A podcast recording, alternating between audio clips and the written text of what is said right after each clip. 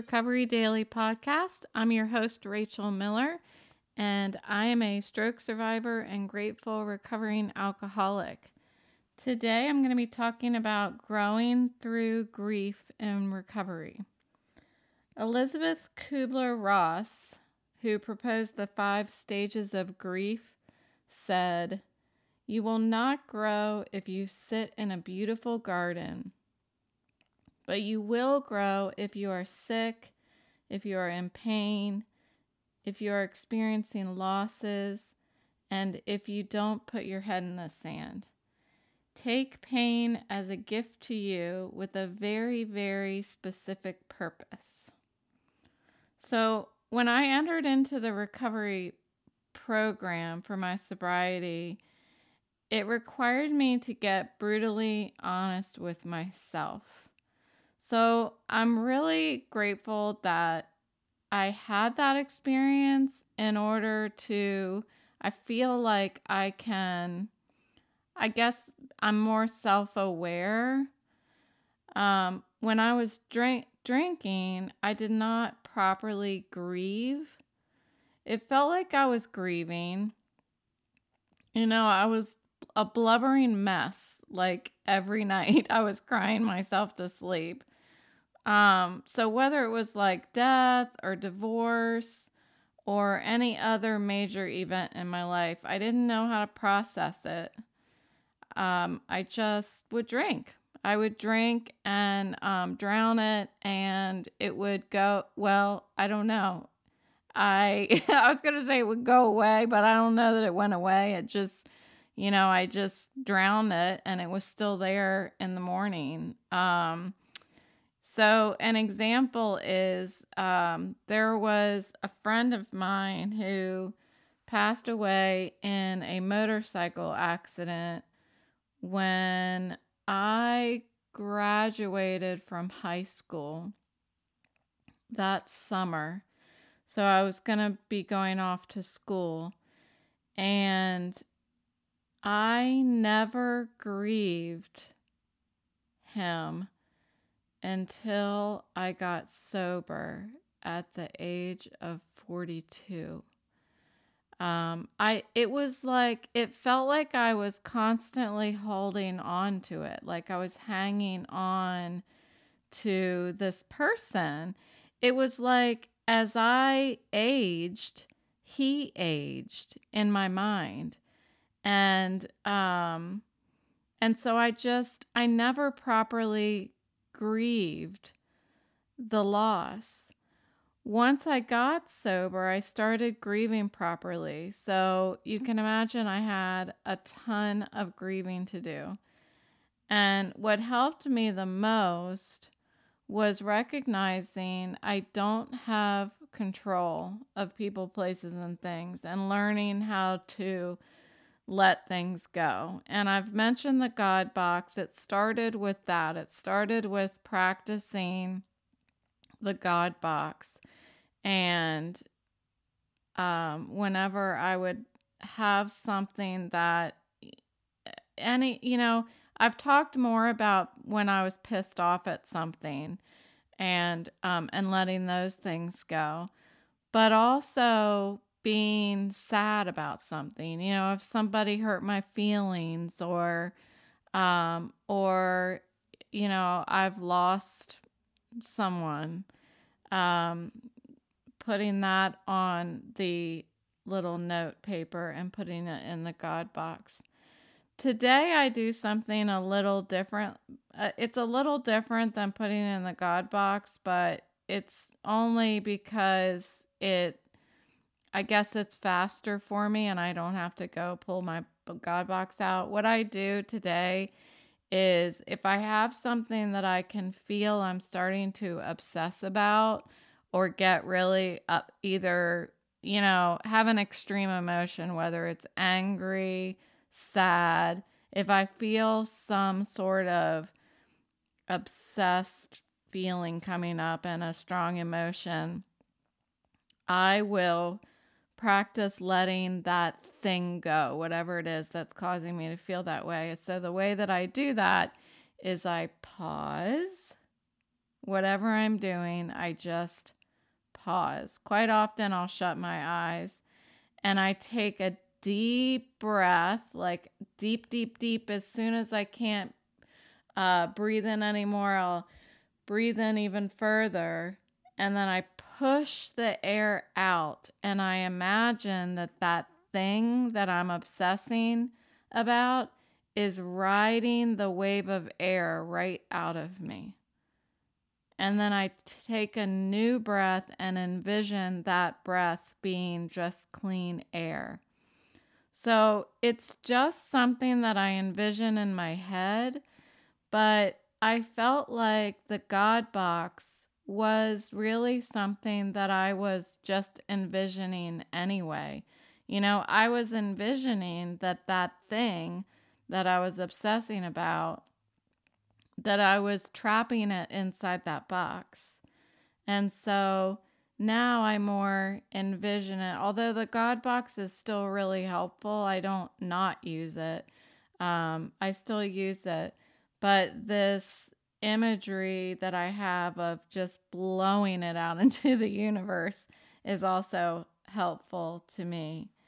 So, what I wanted to talk about with grieving is grieving good health.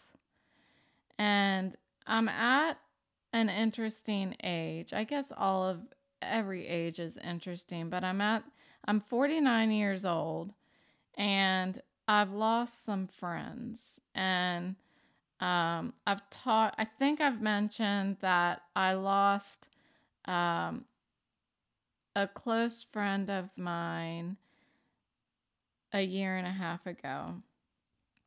And I think about, I think like, I think, where is he? You know, how is it possible to have someone's energy and laughter, um, you know, commingling with yours? and then it's just gone. And I've created my own story for where that energy goes, and it works for me. Um, it still takes time, like this this individual that I lost a year and a half ago.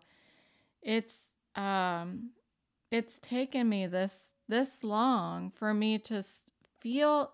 I'm starting to feel like I'm able to move on. Like I know on the outside I've been moving moving on all along, but on the inside there was something still gripping him, like holding on to him. And I feel when I lose somebody that I feel like if that part of me that's gripping and holding on to him if if that part of me lets go then i feel like that person that i lost is going to think i don't care anymore. That is going to think that letting go means that it doesn't hurt anymore and um and it takes a lot of self-talk for me to convince myself that that is not true. And that is the thing that kept me grieving that 18 year old that I lost when I graduated from high school. That was the thing that kept me from letting go all those years. I didn't want to let go because I was afraid that it meant I didn't care anymore. And so I feel like I'm getting better at getting comfortable with the fact that me letting go, that part of me that wants to hold on, um, I'm starting to get comfortable slowly letting it go and seeing that I can still continue to love and miss and uh, and adore the person that I've lost, but I can still keep walking forward. And it's really difficult for me to even talk about this right now. Um, and the fact that I can talk about it without crying means that um, that I'm doing it. So I'm kind of proud of myself right now. Um, so going back to grieving good health, um, having had a stroke at 46 has thrusted me into this whirlwind of fear that it's going to happen again. And in addition to that, I, after having em- emerged from this, this two years of denial that I've been experiencing, um, I feel like I'm starting to feel some grief about what I've lost. So I don't want to talk about the fear today. Um, that's a whole different topic that is um, pretty painful for me to talk about. But what I would like to talk about is coping with the grief of no longer being able to do the things that I've always been able to do. And I've talked about the complex emotions related to depression that I've been working through. And I'm continuing to adjust my sails to lead me toward acceptance. Today, I was talking with my partner about my car. So, I just bought I bought a new car uh, a couple years ago, and it's not a you know super expensive fancy car, but I like the car. I think it's totally groovy. and it's a groovy color and everything. And um I haven't been able to drive it. And it's ready for a service. It needs to get the oil changed. Um so my boyfriend is going to take my car in for service. So tonight he said, He's going to take it in for service and he's going to get it detailed and he's going to drive it until I'm able to drive again. And when he said that, my response inside my head, my mental response that I didn't say out loud is, I won't ever drive again. And so that might not be true. I may drive again. Right now, there uh, there is zero part of me that believes that I'm going to drive again. Um, I just don't see how that's possible. And this is the story that I'm telling myself tonight. So I wanted to say it out loud because I don't want it to go in my dark in that dark place. And the purpose of this podcast is to help others. So if I'm able to share the pain and the fear and the grief that I'm going through at the time that I'm going through it, I know that on the other side of this mountain, I've talked about it before in my other episodes. I know that there's another side and there's something waiting for me. I know that everything is okay. It's not gonna be okay. Everything is okay.